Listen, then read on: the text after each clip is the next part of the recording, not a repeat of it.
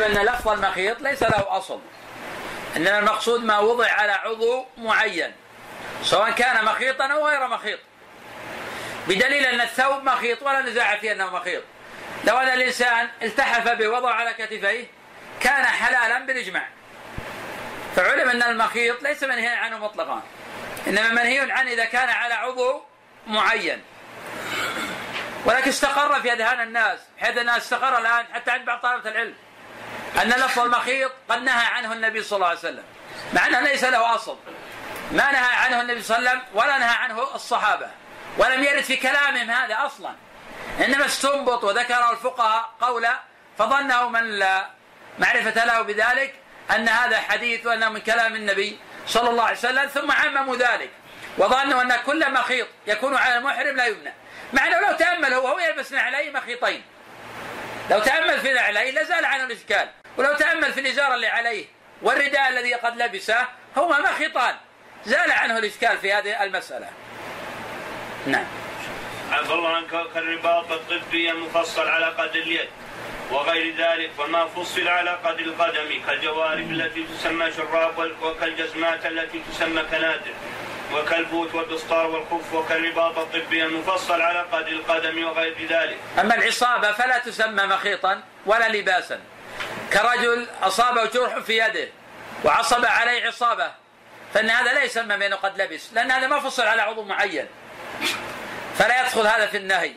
كذلك الرجل أصابته في رأسه شجة وربط على رأسه عصابة فإن هذا لا يقال عنه بأنه قد لبس مخيطا نعم. عفى الله عنك.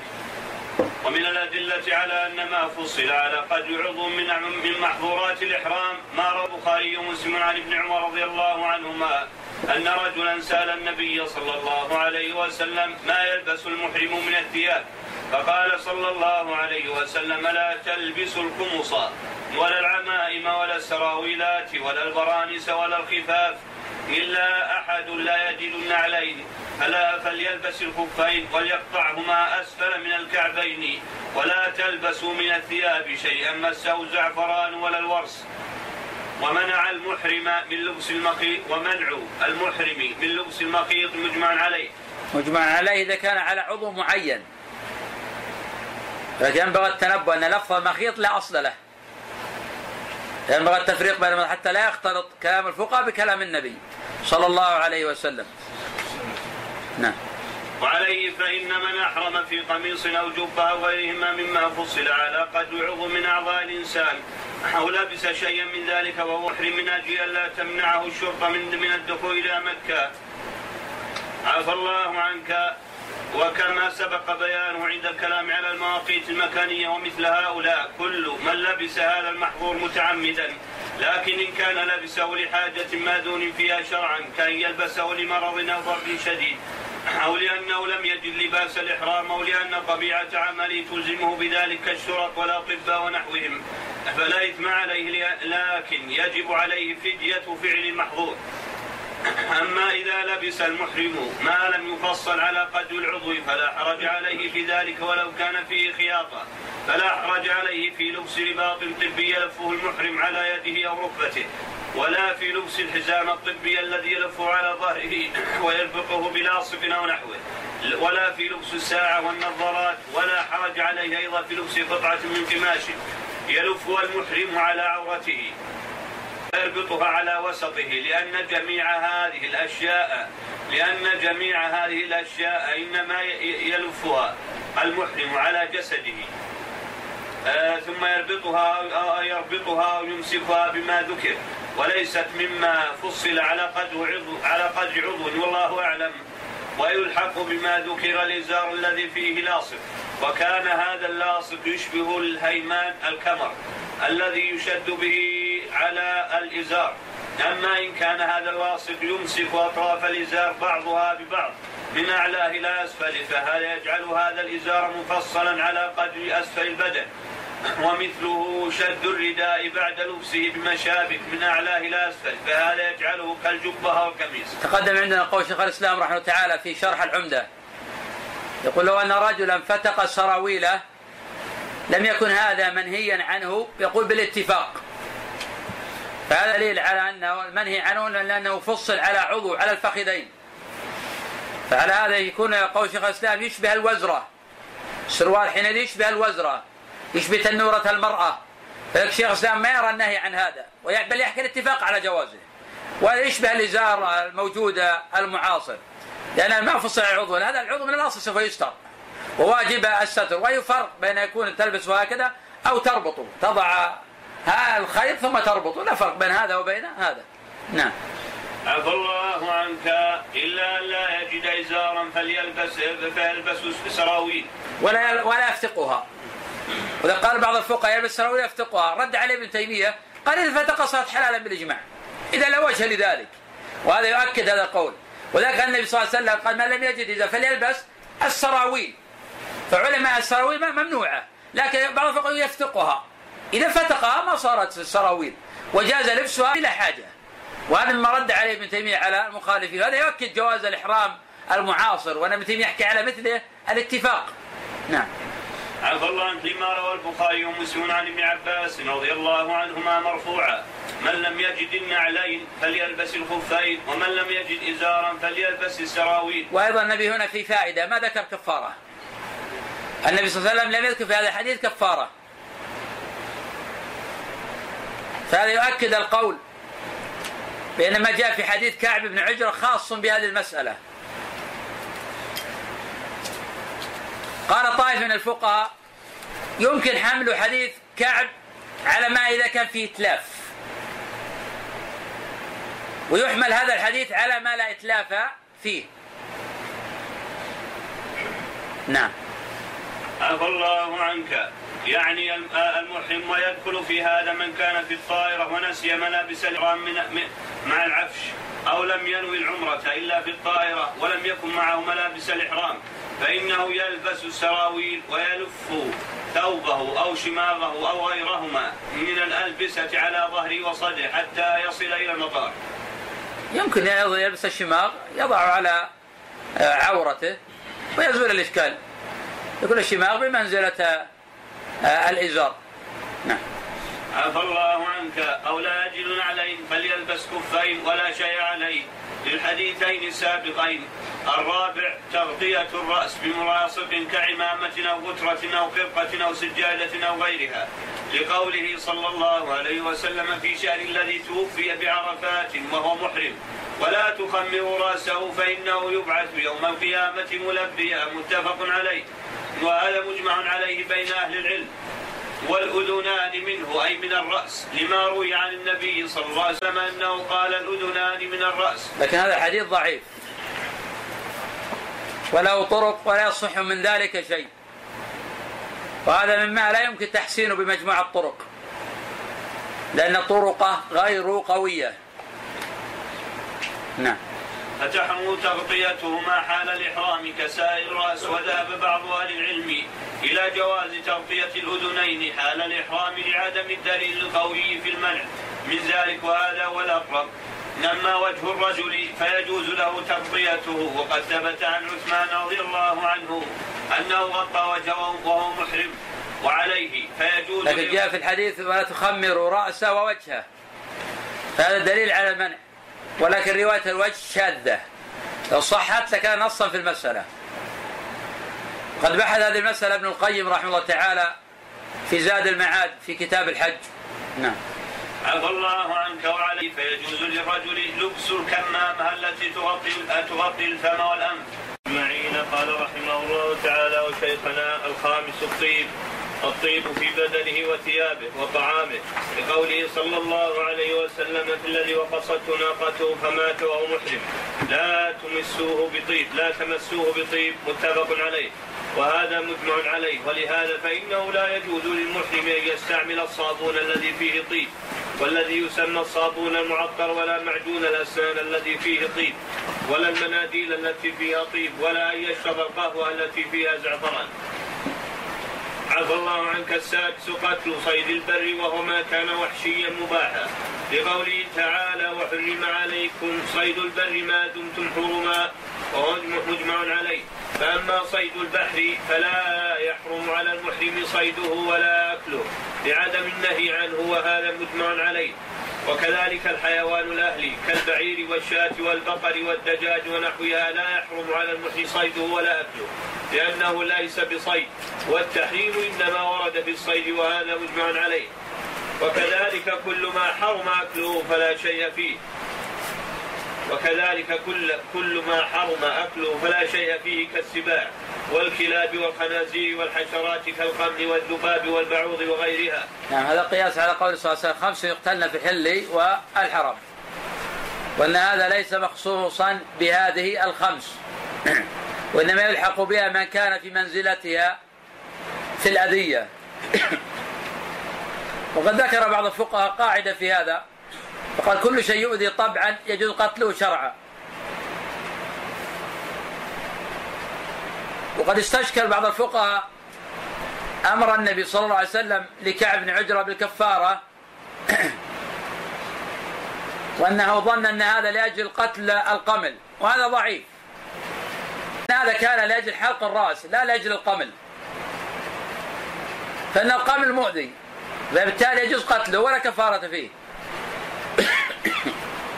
نعم. الله أفرك السابع عقد النكاح فإن كان الرجل محرما لم يجز أن يعقد النكاح لنفسه ولا لغيره ولا يجوز لغيره أن يعقد له وكذلك المرأة المحرمة لا يجوز عقد النكاح عليها لما روى مسلم. عن عثمان رضي الله عنه قال سمعت رسول الله صلى الله عليه وسلم يقول لا ينكح المحرم ولا ينكح ولا يخطب.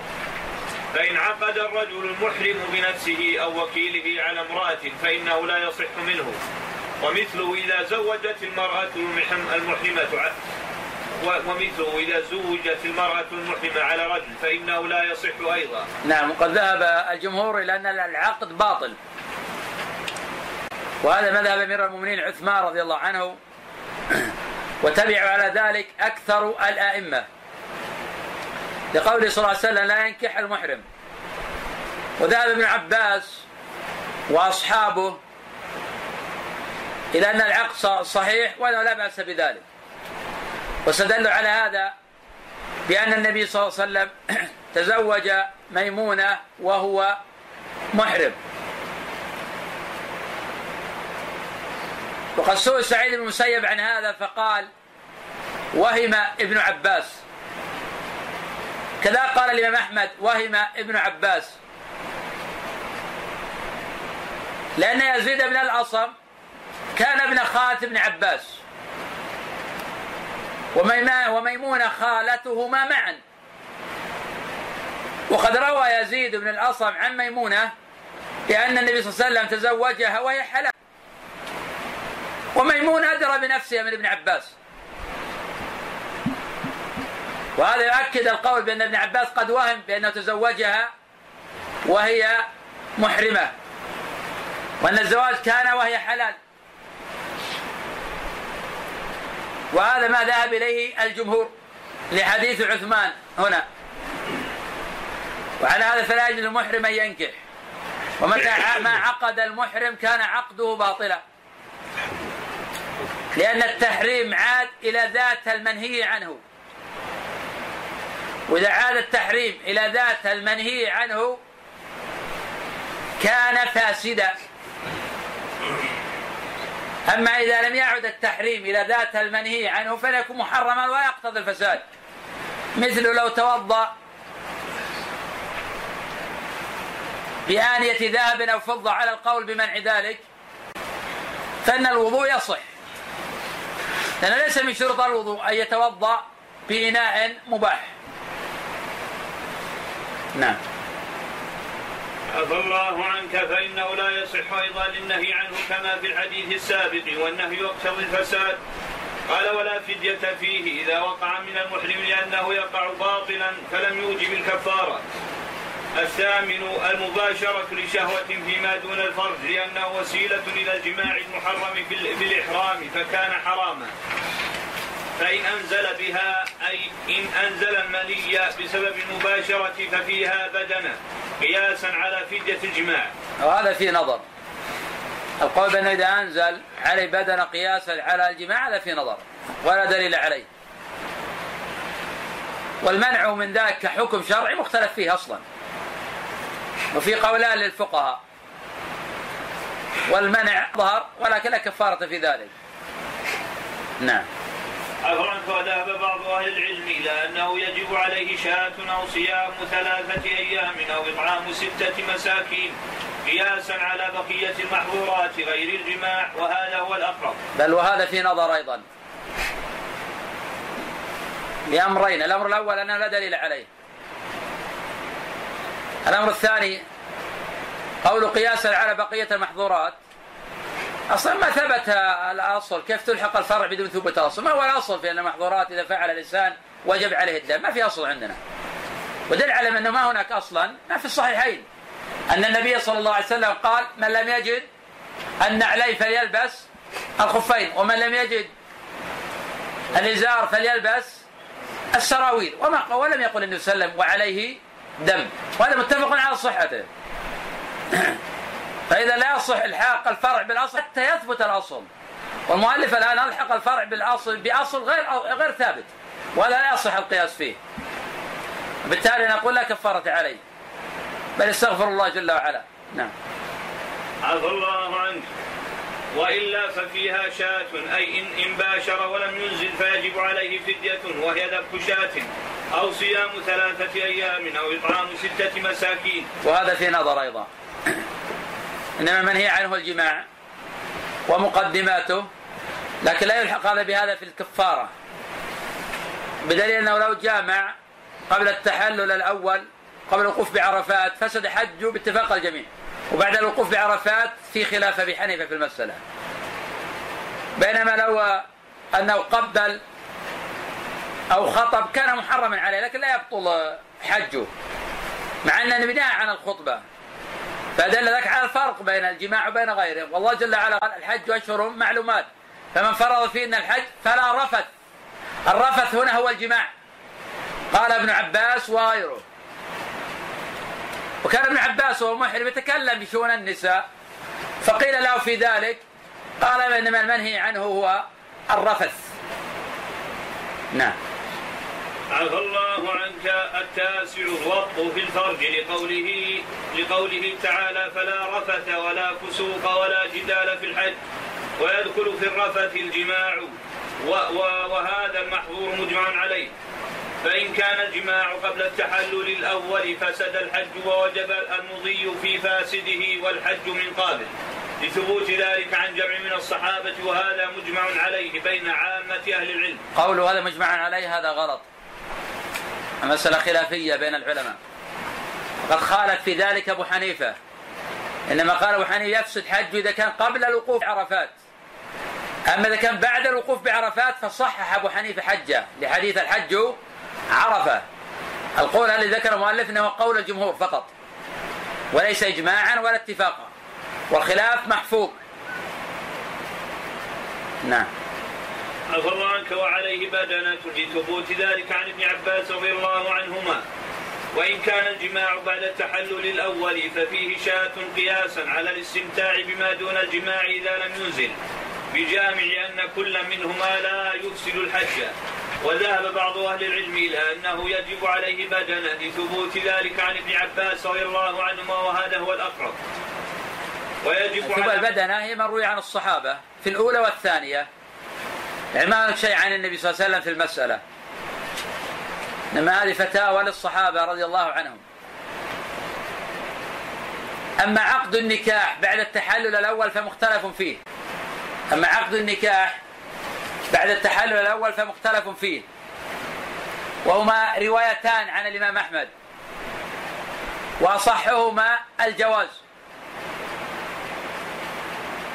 لأن النبي صلى الله عليه وسلم قال لا ينكح المحرم وهذا ليس بمحرم وهذا اختيار شيخ الإسلام ابن تيمية. ولكن يحرم عليه الوط ولكن يحرم عليه الوط بالاتفاق. لأنه لم يتحلل التحلل الثاني ولا يجوز الوط إلا بعد التحلل الثاني. نعم. عفى الله عنك ويجب على من جامع بعد التحلل الأول أيضا أن يحرم من التنعيم أي أو من أي مكان آخر من الحل. ليطوف محرما لأن إحرامه فسد. فوجب أن يحرم من الحل ليجمع في إحرامه بين الحل والحرم وليطوف طواف الإفاضة محرما. وذهب جمهور أهل العلم إلى أنه لا يلزمه تجديد الإحرام لعدم الدليل القوي الموجب له وهذا هو الأقرب. نبينا محمد وعلى آله وصحبه أجمعين. قال رحمه الله تعالى وشيخنا وإن وطئ في العمرة أفسدها وعليه أن يتمها وعليه شاء مما يجزئ في الأضحية ويجب عليه قضاء العمرة بإجماع. ولا يفسد النسك بغيره. أي تقدم أن هذا هو قول الجمهور. بالنسبة للقضاء هذا قول الجمهور.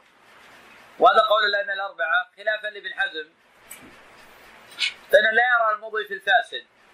الجمهور يقول يمضي في الفاسد. أما ابن حزم فلا يرى المضي في الفاسد. إلا معنى للمضي في الفاسد. قد تقدم أن الصحابة كانوا قد أفتوا بهذا كعمر وعبد الله بن عمرو بن العاص وابن عباس وآخرين. فلا مناص عن أو لا عدول عن قولهم.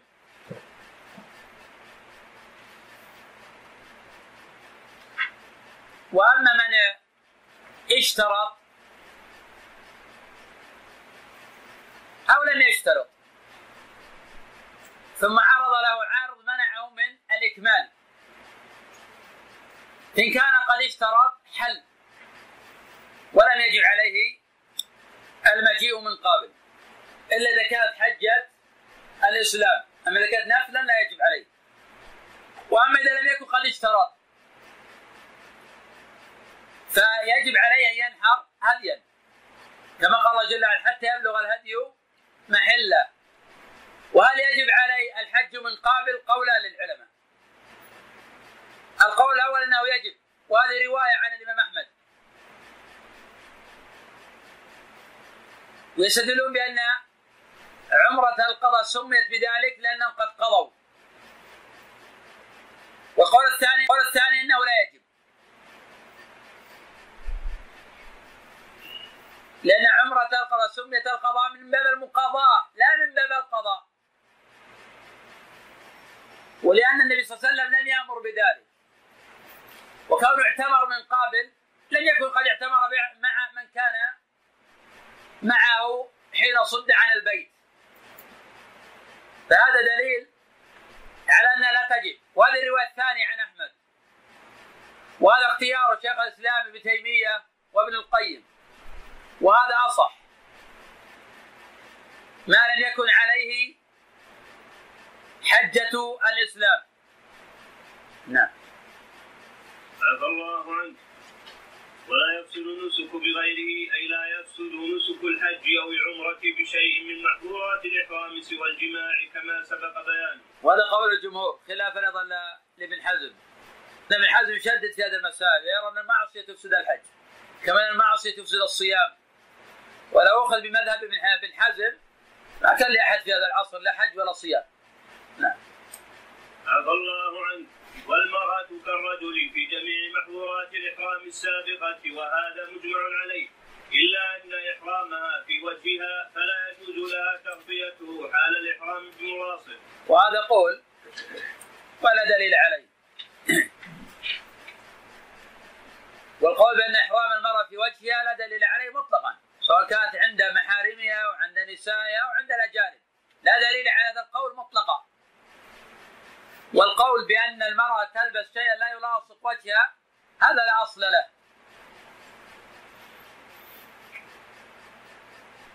ولكن نرى بعض الوافدين الذين يظنون هذا شرعا يضع شيئا زائدا للمرأة حتى تستمس وجهها وهذا من التنطع. قد قال النبي صلى الله عليه وسلم هذا كلام المتنطعون. وهذه ضريبة الجهل والتقليد الأعمى. والصواب أن المرأة يجب عليها تغطي وجهها مطلقا عند الأجانب ولا رخصة لها في هذا. وأما عند محارمها فلو غطت وجهها لم يكن عليها جناح. والقول بأن المرأة إذا حجت أو اعتمرت مع زوج ابنتها فلم تكشف له وجب عليها الدم هذا قول ضعيف. نعم قال بعض الفقهاء لكن قول ضعيف. لأن يبنون هذا على هذا الأصل الذي لا دليل عليه أن إحرام المرأة في وجهها. ولذلك جوز للمرأة في الحج أن تكشف وجهها عند الأجانب وهذا ضعيف. بل يجب على المرأة أن تغطي وجهها عند الأجانب ولا رخصة لها في ذلك. إذا كشفت وجهها عند وجهها عند الأجانب فهي عاصية. والله جل وعلا يقول الحج أشهر معلومات. فمن فرض فيهن الحج فلا رفث ولا فسوق ولا جدال في الحج. وهذا من الفسوق. لأن المرأة حين تفتن الخلق وتضلهم والمرأة كلها عورة. ووجهها من ذلك عورة. يجب عليها تغطيته عن الأجانب نعم الله عنك فلا يجوز لها التغطية حال الإحرام بملاصق لما روي عن النبي صلى الله عليه وسلم أنه قال ليس على المرأة إحرام إلا في وجهها.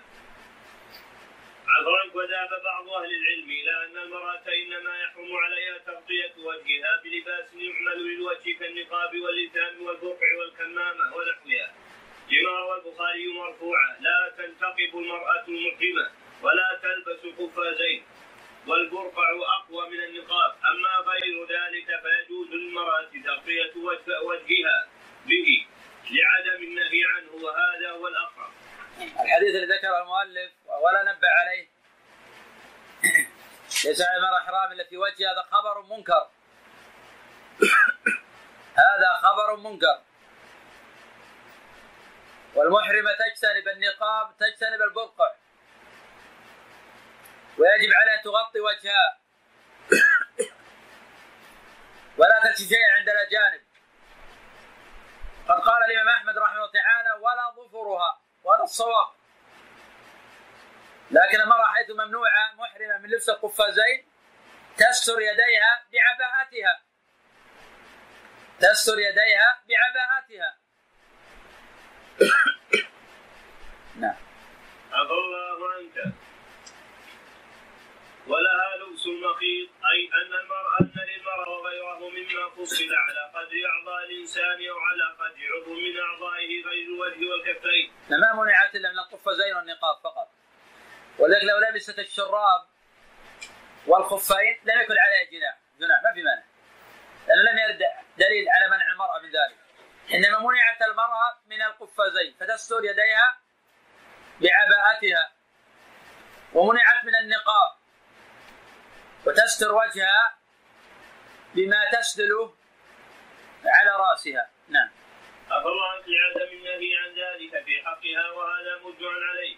أما الوجه والكفان فلا يجوز لها لبس ما فصل ما فصل لهما كقفازي اليدين وكالبرقع والنقاب وغيرهما كما سبق بيانه كما يجوز للمرأة أن تستعمل الأدوية التي تمنع نزول الحيض فترة معينة حتى تؤدي طواف الإفاضة أو طواف العمرة. وهذا صحيح لكن يشترط العمرة. وهذا صحيح لكن يشترط في هذا الشرط ألا تضرها. إذا كانت تضرها فمن قواعد الشريعة أنه لا ضرر ولا ضرار. نعم.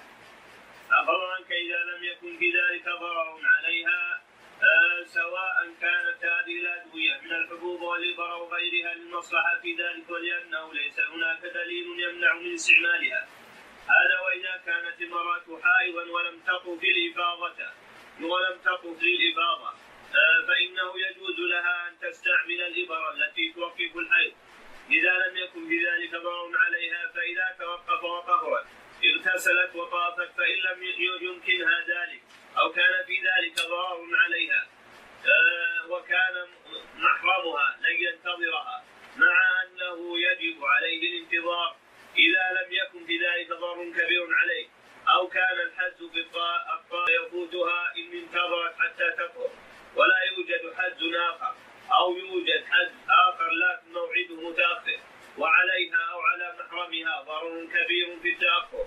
ولا يمكنها أن تعود إلى مكة بعد فترة للطواف فإنها تتحفظ وتطوف لا لاضطرارها إلى ذلك. على نبينا محمد وعلى آله وصحبه أجمعين قال رحمه الله تعالى وشيخنا باب فدية وهي على ضربين أي أن الفدية الواجبة على من فعل محظورا من محظورات الإحرام قسمان أحدها فدية على التخيير أي يخير, يخير, يخير من فعل المحظور في فعل أحد ثلاثة أمور كما سيأتي. وهي أي فدية التخيير فدية الأذى واللبس والطيب. أي تجب على من فعل أحد هذه المحظورات الثلاثة. فمن فعل أحدها فله الخيار بين صيام ثلاثة أيام أو إطعام ثلاثة آصع. الكفارات على نوعين. الكفارات نوع على الترتيب ونوع على التخيير. فكفارة الجماع في نهار رمضان. وكفارة القتل على الترتيب. كفارة الظهار على الترتيب. وكفارة اليمين على الترتيب. لأن الله جل وعلا قال فمن لم يجد فصيام ثلاثة أيام. ولكن ما قبل هذا على التخيير ليس على الترتيب. النوع الثاني كفارة من حلق رأسه في الحج. فهذه كفارة على التخيير وليست على الترتيب. لأن النبي صلى الله عليه وسلم قال هل تستطيع أن تعتق رقبة؟ أو أن تصوم ثلاثة أيام؟ أو أن تطعم ستة مساكين؟ لكل مسكين نصف صاع. فخيره النبي صلى الله عليه وسلم بين ذلك. فدل هذا على أن هذا كفارة على التخيير وليست على الترتيب. نعم. فالله فله الخيار بين صيام ثلاثة أيام أو إطعام ثلاثة أصع من تمر لستة مساكين أو ذبح شاة. لقوله تعالى فمن كان منكم مريضا أو به أذى من رأسه ففدية من صيام أو صدقة أو نسك. ولحديث كعب بن عجرة السابق وهذا أجمع عليه عامة أهل العلم. وقد قدر بعض أهل العلم المعاصرين الصاع بثلاثة كيلو جرام من الأرز ومثله البر. لأن وزنهما متقارب وعليه فيعطى كل فيعطى كل فقير كيلو نصف من من البر أو الأرز أو نحوهما. وجزاء الصيد وجزاء الصيد مثل ما قتل من أن من قتل صيدا وهو محرم أو في حرم مكة يجب عليه أن يخرج ما يشبه هذا الصيد الذي قتل من بهيمة الأنعام. لكن اختلف العلماء في من قتل صيدا. هل تجد المثلية مطلقة. أم أن هذا لا يجب عليه إلا إذا قتل متعمدا؟ فذهب أكثر العلماء إلى أنه لا فرق في قتل الصيد بين العامل والجاهل والناسي وهذا مذهب الجمهور. قد قال الزهري رحمه الله جاء القرآن بالعمد وجاءت السنة بالخطأ والنسيان. وذهب طائفة من أهل العلم إلى أنه لا جزاء إلا على من قتل متعمدا. وهذا ظاهر القرآن. قال الله جل وعلا فمن قتله منكم متعمدا. ولو لم يكن هذا قيدا ما ذكره الله. وأما قول الزهري جاءت السنة فالسنة ما جاءت بشيء إنما سكتت السنة. وسكوت السنة لا يعني اللزوم تقيد السنة بالقرآن. فتقيد السنة بالقرآن. ويحمل مطلق على المقيد كما معروف. قد قال في المراقي وحمل مطلق على ذاك وجب من فيهما اتحد حكم والسبب. نعم. عفى الله عنك أو يقوم هذا الشبيه بدراهم ثم يشترى بهذه الدراهم طعاما. فيتصدق به على مساكين الحرم فيعطى فيعطي كل مسكين مدة أو يصوم عن كل آه، مدين من الطعام يوما. وسيأتي تفصيل ذلك وذكر أدلته قريبا. قال إلا الطائر فإن فيه قيمته فإن فيه قيمته أي أنه يستثنى من الحكم السابق في الصيد ما إذا كان الصيد طيرا كالعصفور والحبار وغيرهما. فإذا صاده المحرم أو صيد في حرم مكة وجب على من صاده إخراج قيمته فقط لأنه لا مثل له من بهيمة الأنعام. إلا الحمامة ففي إلا الحمامة ففيها شاة. أي يستثنى من الحكم السابق في الطيور ما إذا كان الطائر الذي صيد حمامة؟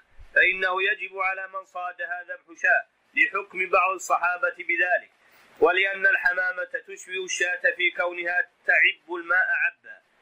تعب الماء عبا أي تشربه متواصلا والنعامة والنعامة والنعامة فيها بدنة. لقضاء بعض الصحابة رضي الله عنهم بذلك. ولأن النعامة تشبه الجمل في خلقتها. ويخير بين إخراج المثل. للصيد الذي قتل. فيخرج ما يشبهه من الأنعام. وبين تقويمه بطعام. أي ينظر. كم قيمة هذا المثل من النقود؟ ثم يشتري بهذه النقود طعاما برا أو غيره. فيطعم كل مسكين مدة أو يصوم عن كل يوم عن كل مد يوما. يقول الصيام عن كل يوم مد يوما هذا قد تبلغ الأيام 300 يوم. قد تبلغ الأيام 300 يوم.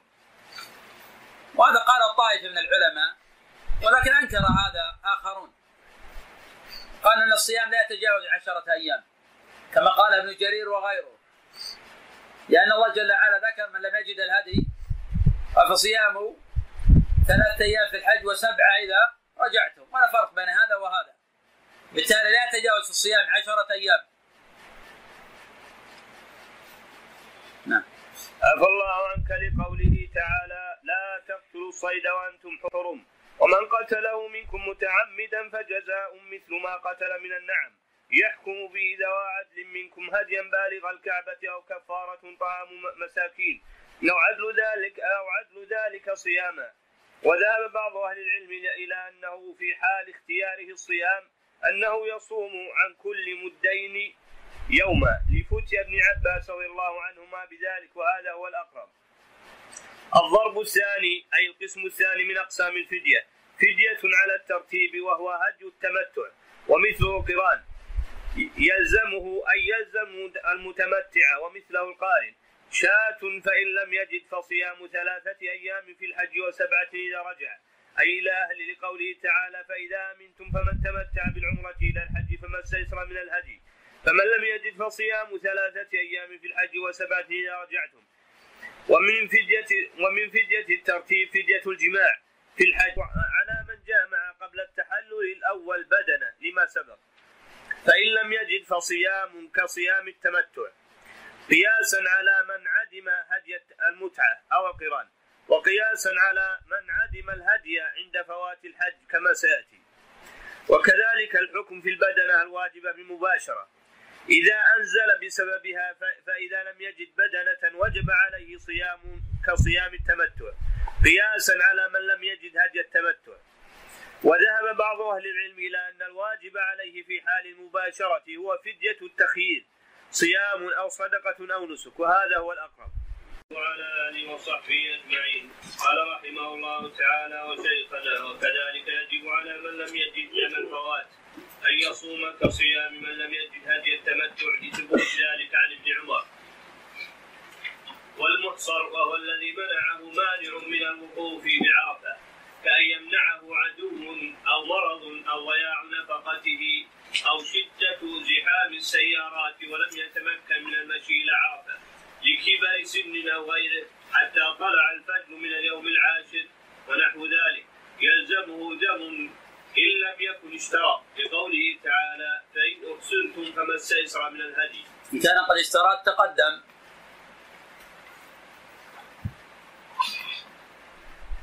أنه قد فاته الحج ولا يجب عليه لا هدي ولا غيره. إن كان قد إن كان لم يشترط فعليه الهدي. ويمضي في فاسده ويمضي في فاسده. وهل يحج من قابل أم لا؟ قولان للعلماء. أصحهما أنه لا يجب عليه الحج من قابل. ما لم يكن قد ما لم تكن هذه الحجة هي حجة الإسلام. فإذا حجة الإسلام لا تسقط بحال من الأحوال سواء اشترط أو لم يشترط. يجب عليه أداؤها والمجيء بها. نعم. والعمره يمضي في فاسدها نعم. العمره على رأي الجمهور نعم. في كل احدى الصورتين. نعم هذا رأي مذهب جماهير العلماء منهم الاربعه كلهم يمضي في أي نعم. كل الائمه الاربعه متفقون على هذا. إنما الذي يقول لا يمضي في الفاسد أبو محمد بن حزم. هو الذي يقول لا يمضي. تقدم عندنا الصحابة قالوا بالفتوى هذه. ولو لم يكن قد أفتى الصحابة بذلك فإن القياس هو قياس بالحزم والقول قال ابن حزم لأن اذا فسد كيف يمضي؟ ولكن لاجل فتاوى الصحابة. أفتى عمر وابن عباس وعبد الله بن عمر وأكابر الصحابة في المضي في الفاسد.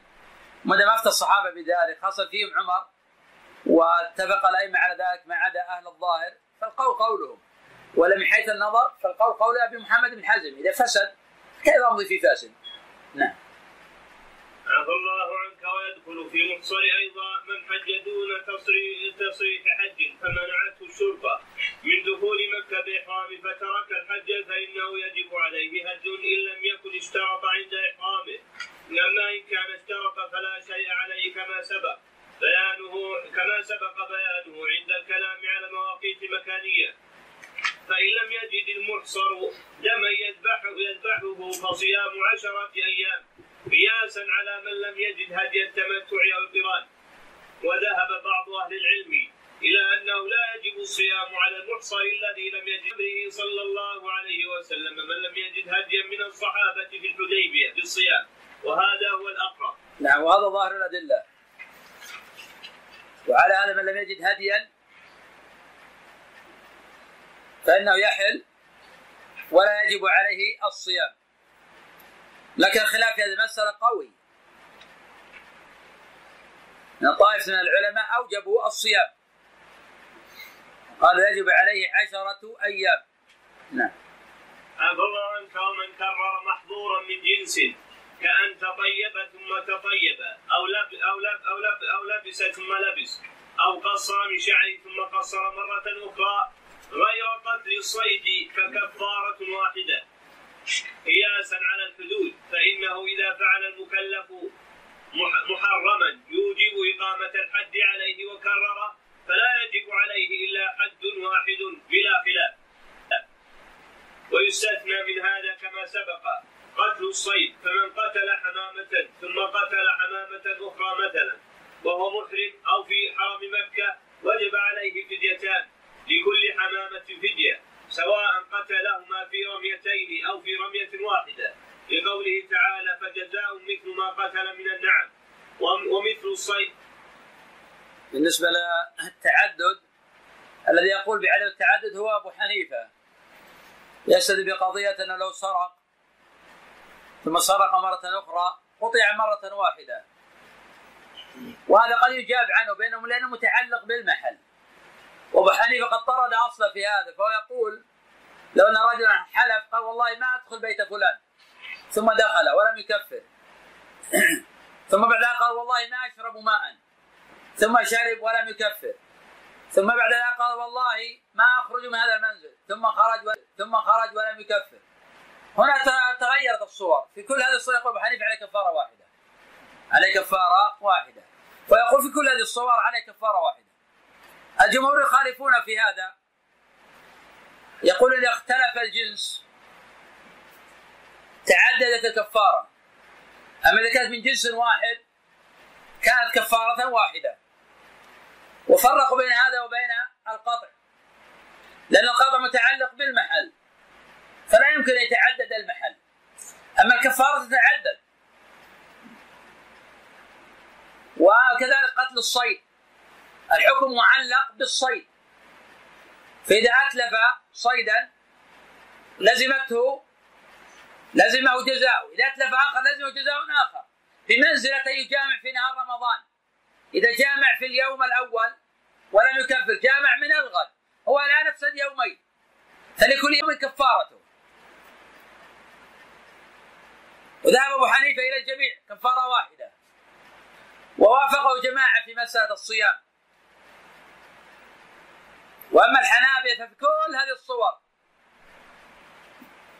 يرون تعدد الكفارة وهذا قول الجمهور. نعم. الحمامتين يعتبر جنس واحد كفارة واحدة. لا جنسان يعني متعلق بالصيد. ومثل الصيد ومثل الصيدين لا يكون مساويا لمثل احدهما.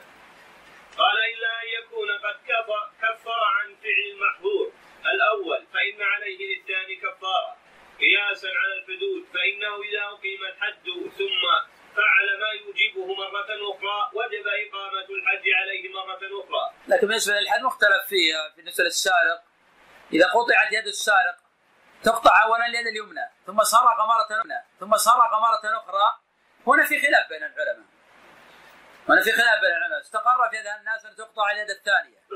ثم سرق ثلاث تقطع رجله ثم الرابع تقطع ما يبقى له يدان ولا رجلان ولكن علي رضي الله عنه كان ينكر هذا. يقول كيف يتوضأ؟ كيف يأكل؟ كيف يشرب؟ ولذلك هذه مسألة خلافية بين العلماء، في من قال من العلماء تقطع اليد اليمنى، ذكر الله قال والسارق والسارقة تقطع يدهما بعد ذلك ما في قطع. باقي يكون تعزيرا يجلد على حسب سرقته لتعزيره. هذا قول. القول الثاني يقول إذا سرق مرة الثانية تقطع يده الثانية. واستدلوا بظاهر الآية قال فاقطع أيديهم قطعنا الأولى بقيت اليد وتقطع الثانية. بينما الجمهور العجيب ما يرون هذا يقول تقطع رجله على خلاف في موضوع القطع من الرجل يقول حتى يستخدم اليمنى في الوضوء مع ان الآية نصت على اليد ما نصت على الرجل فلكن لم نقل بقطع اليد الثانية فلا قطع على القدمين. لأن هذا لا دليل عليه. عموما سنصل هذه المسألة ونفس الشرع قل فيها للأهمية. لأن واقع الناس خلاف هذا الحديث. نعم. عفى الله عنك. وهذا الحكم في تكرر الكفارة لا خلاف فيه بين أهل العلم. وإن فعل محظورا من أجناس فلكل واحد كفارة. فمن تطيب وغطى رأسه مثلا وجب عليه لكل منهما كفارة. قياسا على الحدود إذا إذا لم إذا لم يكن فيها قتل فإنها إذا كانت مختلفة تجب إقامتها كلها تجب إقامتها كلها بلا خلاف. والحلق والتقليم وقتل الصيد يستوي عمده وسهوه لأن هذه المحظورات فيها إتلاف فتجب فيها الفدية كما الآدمي. فتجب فيها الفدية كمال الآدمي. وذهب بعض أهل العلم إلى أن الخطأ في هذه المحظورات. لقوله تعالى في الصيد ومن قتله منكم متعمدا فجزاء مثل ما قتل من النعم. فأوجب الفدية على المتعمد ومفهومه أن المخطئ لا جزاء عليه ويقاس على الصيد ما سواه من المحظورات وهذا هو الأقرب. نعم تقدم أن هذا قول داود بن علي وابن جرير واختار أبو محمد بن حزم وقال به ابن تيمية وابن القيم في غير الصيد. قال به ابن تيمية وابن القيم في غير الصيد. وهو رواية عن الإمام أحمد. وهذا من فوائد الروايات عن أحمد. أن له قولا لأن الصيد لم يكن متعمدا. مع أن هذا لا يكاد يعرف عند الحنابلة. ما يذكر إلا رواية واحدة. لكن في رواية عن أحمد صحيحة بأن الجزاء على المتعمد لا على الناس ولا على الجاهل. وهذه روايه